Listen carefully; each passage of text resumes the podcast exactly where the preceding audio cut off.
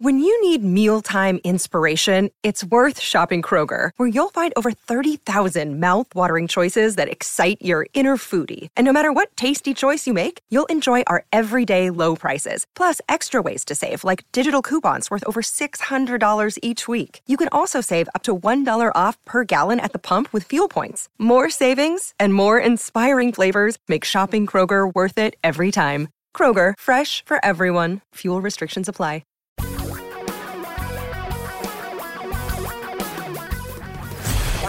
Radio for a really great future. We're talking real money. Hi, I'm Don McDonald. Welcome to Talking Real Money Quick, the quick version of Talking Real Money, where I share with you some of the features that I create every week for the uh, Seattle radio station we're on, K O M O, and take calls from all of you listening that you call into our special toll-free number when we're not on the air during the show. That's eight five five, nine three five, TALK. It's also the special toll-free number when we are on the air during the show. Basically, it's the special toll-free number that you can call anytime with questions on managing money, financial problems, investment conundrums, and uh, the like. eight five five, nine three five, TALK, eight five five, nine three five, eight two five five. Well, this week, there were no calls to the after-hours hotline. So this week's version of Talking Real Money Quick will consist entirely of a hodgepodge of fascinating features on the basics and my thoughts and opinions on the wild and wonderful world of investing and managing money. Before we get to those, I have something I'd like to share with you, though. Eight years ago, I wrote a book called Financial Physics about the basics of money and investing. It's spelled with an F, physics, F Y S I C S. It's a play on words. And it's uh, it's about the uh, how money and investing works, about the basics of money, the basic laws of money and investing. And I've been meaning to update it for a while. Finally got around to starting that. And the other thing I have been wanting to do for many years is create an interactive version for the iBooks store. I'd create an interactive version for platforms other than Apple, but nobody else offers that capability. So over the past few months, I've been working on the update and the iBook version of it and finally got it done. Last week, I finished it up, uploaded it, got it approved, and it is now available in the iBook store. Now, I was going to charge a little bit for it, but then it occurred to me, you know, I really, it's it's not like I need the couple of bucks that every sale is going to create. And it's really more important to me to get the educational message out that's inside the book. So I decided to offer it for free. So not only is it interactive, not only is it updated, but it's free. And you can go f- check it out right now on uh, on iBooks at the iBook store if you have a newer Apple device. And by newer, I mean many years. That's, you know, com- compatible with the iBook store, which is most of them. iPhones, iPads, Macintoshes, almost all of them. However, I'm aware that many of you do not have a Apple device, so I also created a P D F version of the new Financial Physics. Now, bear in mind, it is not interactive. It is very static, has a few issues, but it works. And you can get that for free at talking real money dot com, talking real money dot com. Check all those out. Thanks so much for listening. And remember, if you have a question, give us a call on our twenty-four hour hotline. Leave as detailed a question as you possibly can, along with some contact information in case we need to get back to you. That number is eight five five, nine three five, TALK, eight five five, nine three five, eight two five five. And your financial education continues on Talking Real Money Quick after this. If you're sick of your self-interested financial advisor and are looking for a one hundred percent fiduciary low-fee investment advisor, call my firm Vestry at eight hundred, three eight six, three zero zero four or visit us at vestry dot com.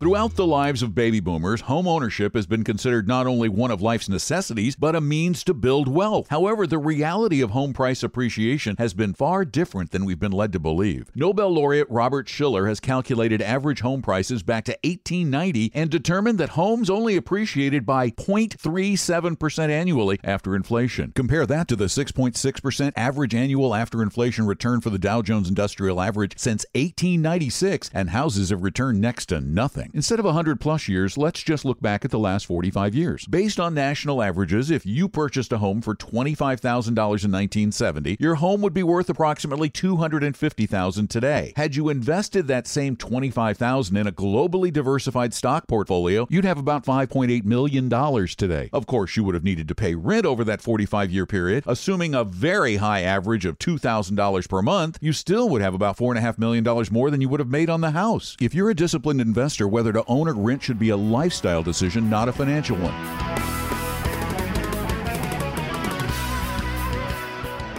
I can't count the number of times someone told me they either knew that real estate prices or stock prices were poised to plummet in two thousand eight. Heck, I was one of them. Back in two thousand seven, people were lined up to buy and flip condos. Prices soared to almost five hundred dollars per square foot in Florida. To put that in perspective, the median home price in the Seattle area in two thousand seventeen was under two hundred fifty dollars a square foot. This convinced me that the real estate markets were about to implode, yet was I confident enough to act on that feeling? No. After stocks have risen for a while, it's It's likely they're going to fall at some point in the future like they did in early twenty eighteen. We might feel they're overvalued, but what can we do with that hunch? We could sell everything, but what if we sold months or years too early? Maybe we get lucky. We sell just before a decline. Then when do we get back in? In a few days? Or do we wait several years like we did in two thousand eight, missing the huge gains of two thousand nine and two thousand ten? Our brains want to think they're smarter than they are. Therefore, when something happens after one of our thousands of random suspicions, we register an I knew it moment, yet we didn't know anything. Subscribe to free monthly email updates from the only magazine devoted to real investing, Real Investing Journal, at real investing journal dot com.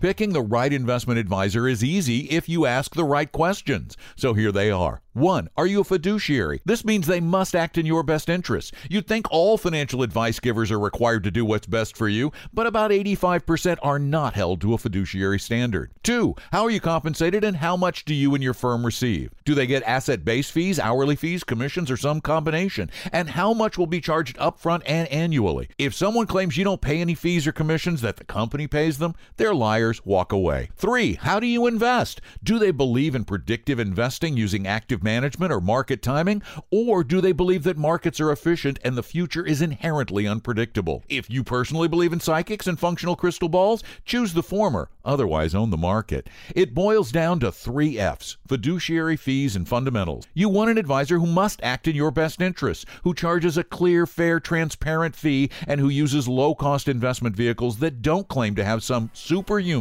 and expensive power to predict the future.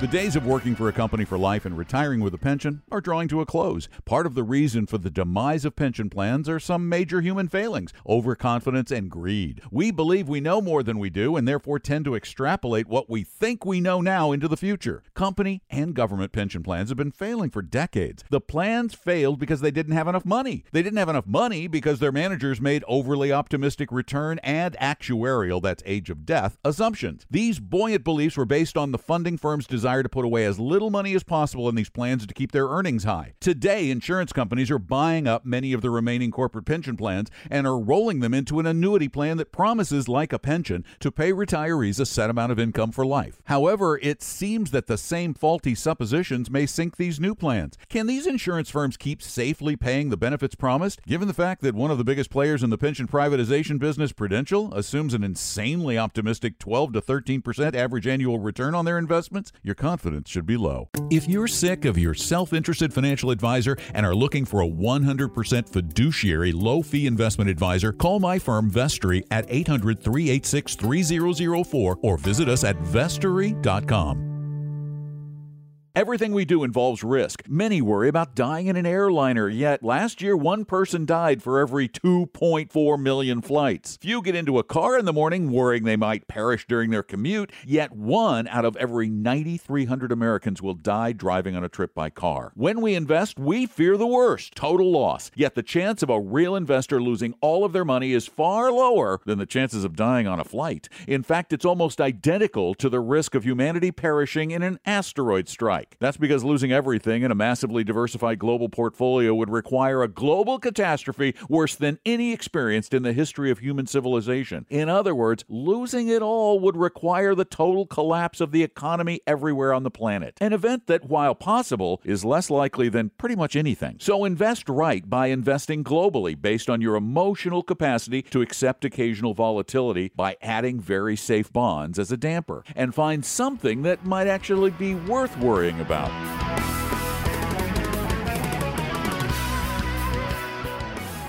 Active mutual fund managers are getting a bad reputation. Over the past five years, about one in five active managers beat their benchmarks. That kind of performance doesn't earn you those big fat fees, but it's not their fault, they claim. It's the market. Their argument seems like pretzel logic. Sure, passive investing shines when making money is easy, but just wait till markets fall. If the argument for active management is superior performance in bear markets, wouldn't you need to know without a doubt that a bear market is imminent? If you knew that a bear market was imminent, wouldn't you be better off switching from index funds to cash until your magic bell rang in the start of another bull market? If active managers know more than, quote, the market and deliver what's called alpha in excess of their fees, shouldn't they be able to do so no matter what the market conditions? On the other hand, if they are, as they argue, only of value during the impossible to predict declining markets, don't their higher fees during far longer rising markets eliminate some of their claimed value? If active management really works, there would be evidence that it works in good markets and bad, and that it delivers delivers value in excess of fees.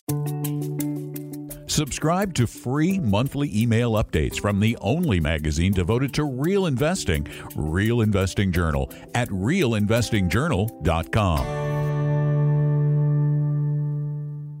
That just about wraps up this exciting edition of Talking Real Money Quick. I'm Don McDonald. Thanks so much for listening. And remember, if you have a question that desperately needs an answer, you're looking for an honorable, honest, unbiased, fiduciary second opinion, give us a call at eight five five, nine three five, TALK, eight five five, nine three five, eight two five five. The nice thing about that number is you can call it whenever the spirit moves you, twenty-four hours a day, seven days a week. And we, I, maybe we, Tom might do it sometimes, will answer your questions on this podcast the next week on Talking Real Money Quick podcast, which we usually put together on Monday, Tuesday of the week. So give us a call, eight five five, nine three five, TALK. Couple of brief notes. One, check out the brand new interactive version of Financial Physics with an F on the iBooks store. And if you're not an Apple user, you can get the P D F at talking real money dot com. Again, thanks for listening. Really, really, really would appreciate it if you tell a friend, subscribe to the podcast, and if you really like them, please leave a nice review. That helps build the audience. Take good care. We'll talk to you next week on Talking Real Money Quick. We hope you realize that the information provided on Talking Real Money is for educational and hopefully enjoyable purposes only. Providing personalized financial planning or investing advice takes time, so please consult with a really good fee-only fiduciary investment, tax, or legal advisor. We know a good one. Investing must always involve risk. In other words, you can and probably will lose money at times. Also, as much as you want it, no one can accurately and consistently predict the future. So past performance doesn't tell you a darn thing about what the future will bring. Unlike many other programs that say something similar, Talking Real Money is not trying to get you to buy or sell any financial products or securities. Instead, the program is provided as a public service by Vestry, a fee-only registered investment advisor. Thanks for listening, and please visit talking real money dot com for more information and disclosures. Are we done now?